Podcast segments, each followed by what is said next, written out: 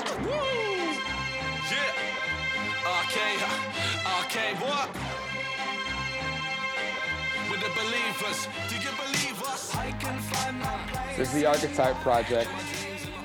You're joining us for the first time, the Archetype Project is an in depth look at the multitude of paths made available to you with a degree in architecture. And if this is not your first time, welcome back, and I hope you enjoyed this week's episode. Today we are talking to Donna Sink, campus architect at the Indianapolis Museum of Art. Donna's had an interesting journey and has some amazing views and beautiful thoughts about the profession, so you guys are going to want to take notes on this one. I think her Twitter bio says it best. Just an architect trying to make the world a more beautiful and just place. Here's Donna. This is Donna. Hey, can you hear me? I can hear you. Awesome, that's perfect. I'm sorry. I yeah, I just had Lawrence, our IT guy, just said, yeah, I can turn it, and he set up the microphone, and it seemed to all be working. But then I couldn't get it to work with you. I'm If there's one thing architecture school taught me, it's that technology will always fail you when you need it the most. So uh, my name's Donna Sink. My official job-related title is campus architect at the Indianapolis Museum of Art. I would just call myself an architect, and uh, part of my goal lately with my career is to expand on what that idea of being an architect means. So um, I have a full-time job in the facilities department of a large uh, art museum in a midwestern city, Indianapolis. Um, I also am very active on two different boards, the uh, Indianapolis chapter of the American Institute of Architects. I'm the um, vice president this year, president-elect for next year for the city of Indianapolis. Uh, and I serve on the board of People for Urban Progress, which is a uh, design-oriented nonprofit that does a lot of work in the city of Indianapolis. Um, I also am doing a podcast right now on architecture for Archinect, and I would almost call Archinect another job of mine, although it, it is not a job in any in any sense. It's more like my uh, my my um, nonprofit work. It's just uh, a way that I like to engage with the with the architecture community. Um, I would say, yeah, I'm Donna Sink, architect. That's the most important thing about me is that I am an architect. Let's go ahead and just start from the beginning. When did architecture pop onto your radar? Um, there, I guess there's a, a two camps of people: people that have been playing with Lego since day one and have always known, and then people who had no idea what architecture was until they were dropped in school. So where do you fall in that in that spectrum? I'm I'm one of the Legos people, except that it was Barbies, um, and it was making the apartment for the Barbie. And then once the apartment was done, it was like, well, now what do I do? I don't not interested in just playing with the doll itself. I just really liked setting up her living environment. Um, my parents, uh, I grew up in Arizona, and my parents, uh, we had a big yard and a horse and a pool, and uh, my parents were really into doing work on the landscape, so we had these great um, 1970s Sunset magazine um, deck design books around the house, and I could totally credit those with one of the reasons that I became an architect. I loved looking at these books and looking at the plan that was drawn and then the photograph that went with it and sort of seeing how those two things work together. I mean, I started doing that when I was eight years old, and so uh, went into drafting classes in high school because at that time there was no kind of architecture track. It was drafting class. Um, and uh, knew from the first day I visited the University of Arizona College of Architecture and saw a model of a geodesic dome that, yeah, that's what I wanted to do. So I'm definitely in that figured it out really early camp. Um, but then my schooling was a little a little odd, I guess, because I, I got a five year Bachelor of Architecture from the University of Arizona, and it was a very practice oriented degree, very much about getting a job, putting together a set of documents, c- communicating with contractors, communicating with clients. Where there was a big emphasis on programming and getting to know the client and, and their needs. Um, and very much it was about form um, emerging from the needs of the client and, and the context of the local climate. And then I sort of switched gears and went to Cranbrook to get my graduate degree. So Cranbrook was entirely about living in your own head and figuring out, you know, from a, a intellectual and bodily and theoretical aspect where architecture, what architecture is about. So I sort of did two years of, of deep immersion into just thinking about material, space, form, the very theoretical aspects of architecture. Um, and then I graduated and went to work in a firm. Awesome. All right. Well, it's it's uh, it's the more I guess common uh, path. I, have never heard the Barbie, the Barbie side of the story. Um, so that's actually really really interesting. I'm sure when they developed architecture Barbie, you were probably one of the first ones in line to to snag that. I, I, you know, Uh, I remember when the campaign was going on to start up Architecture Barbie. I remember talking about it with various people online about what should she be like. Um, I will point out, I just recently went to give a talk on architecture um, at the uh, Tuskegee University uh, campus, the, the College of Architecture down there. Yeah. And you know, the Tuskegee campus is all about, from its founding, um, the the combination of the mind and the hand. So this combination of craft and making and understanding labor and the value of labor, as well as then the intellectual and philosophical development of the mind. And I would say my uh, that message resonated with me all the way through. That I was learning in undergrad very much the hand skills, and then I went to Cranbrook specifically to do these two years of just thinking about the mind. Um, and to me, that is where architecture lies: is in the the, the hand and the the philosophy. So um, between the you know between and within both of those realms, that's where we make architecture. So um, yeah, I would say I didn't have a particularly traditional education, but I feel like I sort of went to both extremes: the extreme of practice and application, and then the extreme of theory. Sweet. Um, so in that journey, uh, you graduated from school, you worked a little bit, then you went to, to Cranbrook. Um, when did you kind of look at the profession and look at your, your path within the profession and decide, you know what, I think that I want to try something a little different? Or, I mean, furthermore, it seems like you're really involved in in uh, not necessarily promoting, but um, expanding the, the public's knowledge of, of non-traditional architecture, quote unquote. Uh, when did that get get put on your radar and become one of your passions? So I I graduated from Cranbrook and went to Philadelphia and worked in a great firm there um, called at the time it was Atkin Olshin Schade or sorry that's what it's now called Atkin Olshin Schade, um, and it was ten years in a firm that was very interested in doing good work but also in having a work life balance. So they encouraged us to sort of do community involvement where we could. Um, I was at that time as an intern working long hours, you know, so devoted to what I was doing, and um, also my husband and I bought a house and was, were renovating it. So I didn't have that much opportunity to get involved in the community in Philly. Um, and then I moved to Indianapolis. And I moved to Indianapolis because my best friend from undergraduate school, we literally met on the first day of undergraduate school, um, and he was from Indianapolis. He invited me to come move to Indianapolis with him and work in his firm. He's self employed. So um, my husband and I were both ready for a change. And when we came to Indianapolis, I very specifically said, I want to take advantage of the slower pace of Midwestern life to be able to involve myself in a community.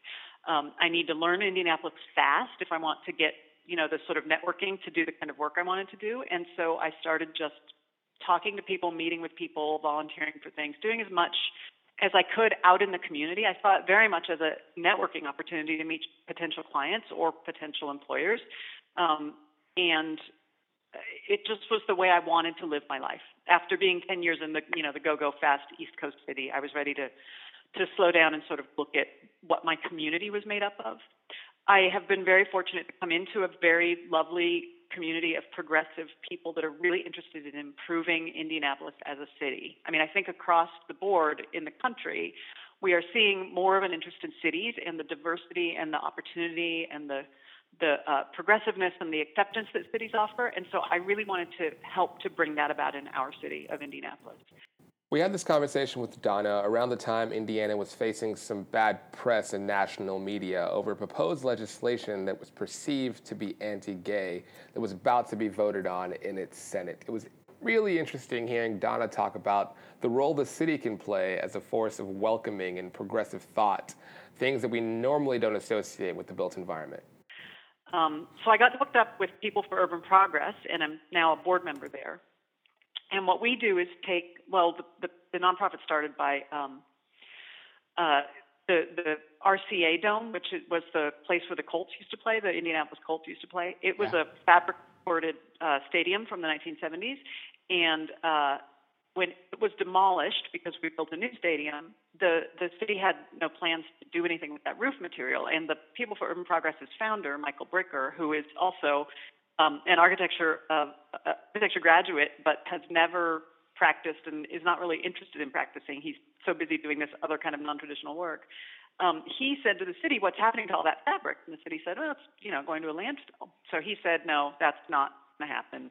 And he formed the nonprofit and rescued 13 acres of fabric, um, found a place to store it, and then started working with local um, seamstresses and designers basically to create bags, wallets, all kinds of things that we can sell.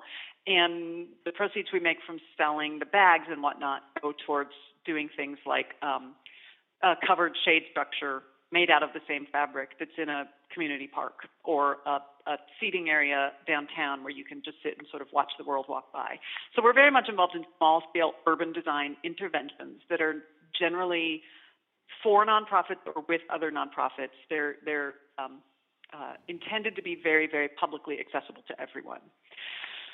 So sorry, the, I'm rambling on from where the question started, but the, I think the question was about um, making that decision. And yeah. really, when I moved to Indianapolis, I decided yes, I need to, as a professional, get involved with my city and find out what's going on here and how I can make it a better place. I think it's one of those things I'm noticing a trend, um, and it, it, tends to be in the Midwest, but also in some places in the South. People like you, and I guess people like, I guess I could say us, it, it seems like we gravitate towards places where we kind of have a blank slate to play. One of our, um, our other archetypes is Katie Newell, who's done a lot of work in Detroit, and did a lot of work in Detroit basically when it was like mini anarchy um, in Detroit, and was just doing some really, really cool stuff only because it it was it was a, it was a blank canvas, and no one was going to tell her that she couldn't do it. Um, and it's it's it seems people like that aren't drawn to the New Yorks and the Chicagos and the Los Angeleses per se, just because maybe there's there's not that freedom. That freedom doesn't exist. I, I absolutely agree. I think one of my my my uh, friend and co board member at PUP, Michael Bricker, said, you know, in a place like Indianapolis, you can create culture. In a place like New York, there's plenty of opportunity to consume culture because there's so much there. But in a place like Indianapolis or Detroit or you know some of these smaller mid-tier cities, you can make that culture because yeah, no one's there saying, "Oh, that's not good enough. Oh, you're you know you can't do that." It's just a totally like you said, a blank slate. And if you want to, if you have an idea and you want to do it, you just go out and find some other people that want to do it with you. yeah. Um, so let's see where this is going from here. Let's see. Next question. Well, kind of looking at my list, I'm trying to decide which one I want to, where I want to go from here. Okay, so I mean, one of the things, one of the reasons we're doing this campaign in the first place is um, from a lot of our uh, partners as as AIAS, the ones that are or do fit the bill of archetype. Um, one of the biggest complaints that a lot of them have is, you know, there aren't there isn't a place uh, really um, where they can call home, if that makes sense. So I guess the, the question is, do you feel like you know doing this different thing that you're doing, um, which is becoming a little bit more mainstream, but it's still pretty fringe? Do you feel like you have a home within the profession? Um, and I guess the follow-up question would be, do you want that? Do you want a home within the profession, professional discourse? I feel like I definitely I, I feel like I belong in the profession very much, but I feel like my role right now is to make sure that other people feel like they have a home in the profession. And I say that because I'm a, you know, I'm a, I'm, I'm almost, I'll be 48 years old in three days. Um, I'm older than emerging professionals, but I'm really, really interested in what we are giving the emerging professionals within our discipline. Um, I'm giving this talk at the AIA National Convention this year that's specifically about non traditional practice and how many amazing, mostly young people I am seeing around the country doing awesome non traditional work, and how much the AIA and the very um, old guard registered architect discipline, how at risk we are of losing those great people if we don't start to make them feel more welcome. I mean, I, it, it sort of breaks my heart to hear you say that people, you know, the, that these young people feel like they don't have a home in the profession when they're not doing the traditional, you know, shop drawings, whatever. Um, I think that the AIAS, and I have done work with the AIAS, or sorry, with the AIA Emerging Professionals Group, and the Emerging Professionals Group is very interested in making sure that we can claim these people in our fold, that we can claim them as architects, even if they're not doing traditional practice, even if they're not maybe even registered or but just have an architecture degree, that we can say someone is, you know, this person is an architect and they are doing amazing work in the realm of filmmaking or graphic design or community involvement or whatever that topic may be that people are being led to, transit design, you know, all of the things that sort of work around making our communities interesting.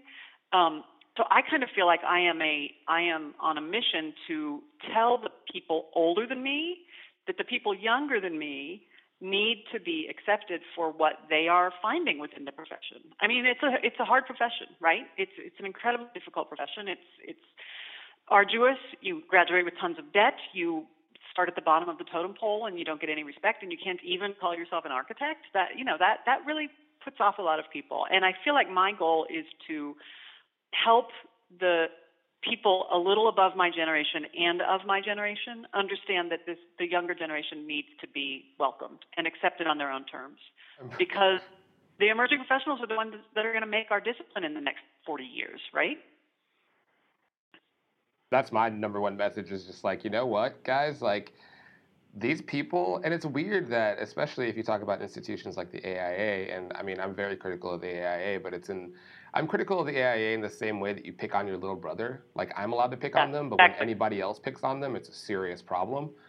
That is um, exactly that is the best definition I've heard of exactly how I feel about it. Yeah, exactly. Um, but like, yeah, I've, I've I, I talk, every time I talk to anyone within the institute, I'm just like, you know, it's as we're doing this project, I'm I'm pinpointing these people, and there's really no there's no negative to claiming these people as exactly. part of the family. There's no there's no con. It's all pro, no con. Um, Absolutely. All of the uh, shortages that we're seeing, whether it be minority, whether it be gender equity, whether it be um, happiness, pay gap, literally all of those are found in this disparate group of archetypes. I had a list of 34 at one point, and I had two white guys, and I looked at my, I looked at Charlie, and I was like, "Hey, Charlie, I have a reverse, I have a reverse diversity problem right now." And exactly. furthermore, it's it's kind of prestige. Like I think about the message or, or the the opportunity that we we tend to say that we as a profession have in that we can't and don't properly communicate our value to the public. We don't properly communicate what it is that we do to the public. And it's because we're speaking two different languages, but there are people like you who exist in between, that are that land bridge between one and the other and they're not always practicing architects. Often they're not practicing architects. I've got um, someone on my list who's the head chef at one of the highest rated restaurants in Southern California. It's really sad, and we're missing out on so much. It is because I mean, a chef is someone who is absolutely involved in the material experience of being human, right? They're yeah. they're the the food is just the most basic level of that. So someone who can design an experience and who can make the world a a place where people want to live. you know, that's that's all design. It is. Um, as the world gets more and more virtual too, which I'm not going to slam on Facebook. I love Facebook, but um, you know, as we get more and more into these virtual interactions, these actual physical interactions of things like going to a restaurant and eating an amazing meal, those become so much more important that we we need to keep applying our expertise to them and making sure that when people do engage with the physical world, it's welcoming to everyone, as you say, and it's enjoyable, it's pleasurable, it's all of the things that help humans form a better community. Yeah.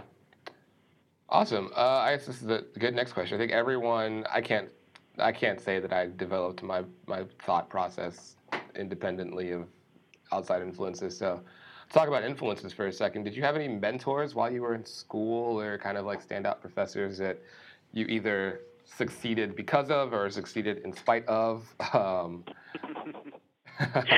yes, absolutely. I think we all have. I think we all have mentors. I think it is a task of us as architects to be mentors as well. So I'm I'm busily mentoring people right now, and I would say, looking back, my you know I had I had three great life changing professors in my undergraduate school that that were um, Kirby Lockard, who was actually one of the professors who would give you a little side job, like, can you help me draft these things so that you could actually learn a little something about what it was like to practice. Uh, Corky Poster, who is the first architect I knew who also was a planner because he felt that, you know, it was very important that architects not just design a building as an object in isolation, that it's all interconnected and woven into an urban fabric. And Dennis Dockstader, who um, was all about the, the post-user occupancy evaluation and really drove home the notion that we are designing for people, for actual people, human beings, not just you know designing a building because it looks cool. It's actually a place that people are going to inhabit and use. Um, so those three were my big undergrad influences. I would also say, and I think every every architecture student listening to this would understand, you know, my, my fellow students in school were so important. The fact that we had studio culture where we could live together, basically, you know, late nights doing the crazy things late at night that happen. Just that as a student uh, peer support group was so important to to who I am today. I'm still best friends with some of those best friends from my my you know when I was 18 years old. Um, and then, of course, at Cranbrook, uh, I was at Cranbrook under Dan Hoffman. And Dan is just such a, a, a poet and yet also a registered architect and someone who really believes in practice. So um, he, of course, had a huge influence on me. The other thing I would say in that realm, though, and this sort of shoots off the rails a little into the virtual, is that Archinect has been an amazing place for me. It's been a place to discuss with other people, like minded and not like minded, um, what is going on in architecture. It's been a place of enormous growth for me to be able to compare stories. And um, it's just sort of an extension of that studio environment into the workday, I would say. We're talking about mentorship. Do you, if you could give, pass on a piece of advice to our students listening who might be considering divergent paths? Because one thing that really kind of grinds my gears um, about, I can't believe I just used that phrase. Um, no, Made me smile. uh, about architecture school is, I don't know if it's school, I don't know if it's a profession, but something about it. Um, as a student, you feel this pressure to follow a path you feel this pressure to follow a kind of a cookie cutter set out um, um, predetermined menu uh, leading to this this penultimate career of architect and it's all the while we're learning how to design and create and work systems and learning that nothing is unrelated. Um, so we end up with students that just you know have these big ideas and big dreams but because they're they're so focused on that path and they're they're so uh, I don't know within that cookie cutter they they don't see anything outside of that even though they have the passion and, and excitements that are not necessarily related to that. So if you had any piece of advice for students of architecture today you know in school whether they're thinking about licensure or not thinking about licensure what would it be? Well, first of all, I encourage everyone at this point to get registered just because it feels so good. You know, it feels good to have that license and say, yeah, no one can take this away from me, except of course for me if I commit a felon or something. But I'm not going to do that. Um, so I do encourage people to get registered simply for that sense of personal satisfaction. Um, but the other thing I would really emphasize because and I and I have lots of friends and people I've met on the podcast who are not interested in getting registered, and I totally understand that. So I, so no judgment. Um, but the other thing I would really emphasize is school is so much about design and architecture has so many aspects that are not about design. There's so much to do in the field of architecture that are not straight up what you would call like form making designing a building. And I, in my mentorship, I didn't, I, answer, I didn't discuss Judith Chafee, who Judith Chafee was an amazing, one of the first female modernists. And um, she taught a little bit at U of A when I was there, but she was, she was on her way out. And um, she overheard me one time saying that I just didn't think I was all that good a designer, that I loved everything I was doing, but I don't think I'm that good a designer. And she sort of said offhandedly to me, well, you know, the discipline needs spec writers too. And that's a pretty harsh comment. Um, if you knew Judith and how yeah. she was a constant chain smoker and had this deep gravelly voice and was just and wore these huge Corbu glasses, you would say, "Oh my God, she just burned you," and you know she did. But at the same time, that comment resonated with me that yeah, there are so many things that are needed in architecture, and I have pretty much always played a support role to other people designing, and I still love it. I love you know helping other people figure out how to get their vision realized. Um, I love all of the work involved in doing architecture. And for me, that started to mean then not just the building, but how does the building meet the sidewalk? And what is the sidewalk? And does the sidewalk connect to a good place to cross the street or not? And if it does cross the street, does it cross the street to anything you would want to go to? You know, so that to me sort of beca- became not just about the building, but about the bigger city design that I was interested in. Um, so, uh, you know, for anyone who's who's who's thinking about or, or, or suffering in school under that feeling that you all have to be like the number one hot designer, that is just not true. There are so many happy paths within architecture that are not about being that one great visionary. And in fact, I do think the discipline is, is changing and becoming much more about collaborative work and teamwork. And and then this one is, I think, especially applicable to you. And I just I realize I've, I've forgotten to ask it in a couple of the other interviews. Um, for the public, I mean, this this platform, the Archetype platform, is meant to reach, uh, ideally, people that aren't involved in architecture at all, including students. Um, but the, the public will be hearing this. So, if you had a message for you know people that are just not even in the profession, people that don't understand the profession and and haven't really had it presented to them in any sort of clear, concise way, what would that be? That's a hard one. I know. It is, but um, it, it, reminds me, and this at least touches on it, of a, a, quote I heard from someone, and I can't remember where this was, but um, the quote was, uh, "There's no such thing as no design. You're either going to get good design or bad design." So, how I would translate that is when you walk around your city or wherever you are, and you see, um, you know, that it's easy to walk from this place to that place, and there are pleasant things to look at, and it's those are all because someone designed it that way, right? Every curb, every sidewalk, every tree that's planted, every light fixture that's on a building, every column that supports a porch, everything is designed. And if we don't pay attention to those moments of simple things like walking down the street to get a cup of coffee, that can be a quality experience but if we don't pay attention to it, it's not just going to not be an experience. It's going to be a bad experience, and and we don't want that. Who you know, no one wants unattractive or uh, ugliness in their life uh, when things can be at the very least pleasant, and at the best something that actually enhances your your life, your your moment in a day. Um, so I would just tell people that design is everywhere, and you can choose to think conscientiously about it and come up with a good solution, or you can just sort of bumble through and, and have what ends up being something that hinders you in your day. So you're better off hiring an architect or someone who's a good designer to try to help sort those things out.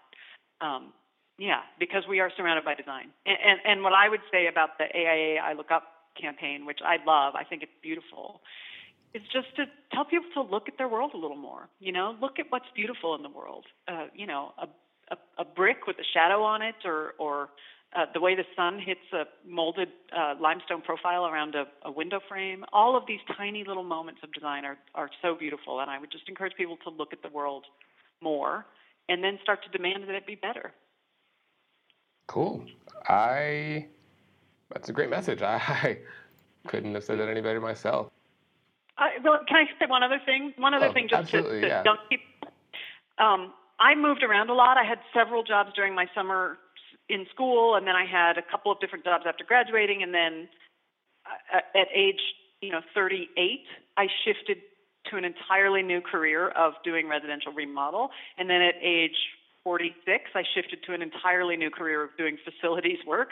Um, I would tell people that when you're young, there is plenty of time to make mistakes. And if that means job hopping around a bit until you find something that you like, that's fine. There, there's so much time to do that. Uh, when you're an architect, you're still considered young until you're 40. So go ahead when you're those first few years out of school, if you're feeling sort of um, frustrated and like you're not being fulfilled, go ahead and try something else because there's plenty of time to say, okay, I tried this for a couple years, it wasn't good, I'm going to shift back to something else. Um, and I think that's sort of the nature of careers these days anyway, is to do a lot of trying of new things. So um, yeah, that's actually a quote from my good friend Wes Janz, who's a professor at Ball State. Is you're young. There's plenty of time to make mistakes. I like that. I want you to tell us a story. Tell us a story of a, a moment, kind of an odd or funny or, or powerful, whatever, defining moment um, so far in your in your journey, whether it be in your career, in your education, that kind of sets you on track for for the things that you're doing now? Now, when I asked this question, I did not expect the answer that I got. But take note, Donna is about to define architecture in one of the, my favorite ways that I've ever heard in my entire life. And it's a pretty awesome story.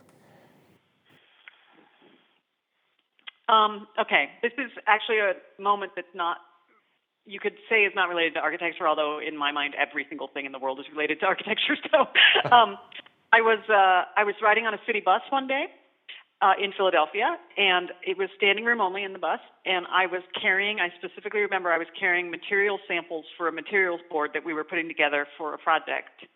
Um, and so my arms were full of like carpet, and I know I had at least one tile sample, and I had my briefcase, and I had my lunch bag, and I was wearing high heels, and I was standing on the bus, and the bus lurched to a to a stop, and this gentleman standing next to me just gently reached out and grabbed my arm to make sure that I didn't fall because I was on the verge of falling over. It was a, it was, you know, my hands were full. I couldn't hold on to anything. And he was wearing like a, a, a blue collar, like a, like he was a maintenance worker or something type uniform. And he just grabbed my arm, held me so that I didn't fall. And I said, thank you. And he said, no problem. And it was a moment of me that just, to me, that meant, it showed to me that we are all humans trying to live together and we're all trying to do the best we can. And when we can help each other, we do. Um, and what we need to do is not try to hurt each other, you know. um, so I think I truly believe in a in in communitarianism, meaning we are shaped by our communities. And when I live in a community like downtown Philadelphia, and I find that for the most part, people are just trying to do the best they can and to help each other out when they can, it makes me feel good about the world. And that's what I want architecture to serve is that those moments can happen. Those moments of just simple connection as human beings and recognition that we're all in this together. That that would that's that was transformative for me. And it's such a silly moment isn't it I was I was rescued from you know falling on my butt in a bus and uh, and it confirmed humanity for me I happen to think it is beautiful, and I could not think of a better place to wrap up this call. That was great. um,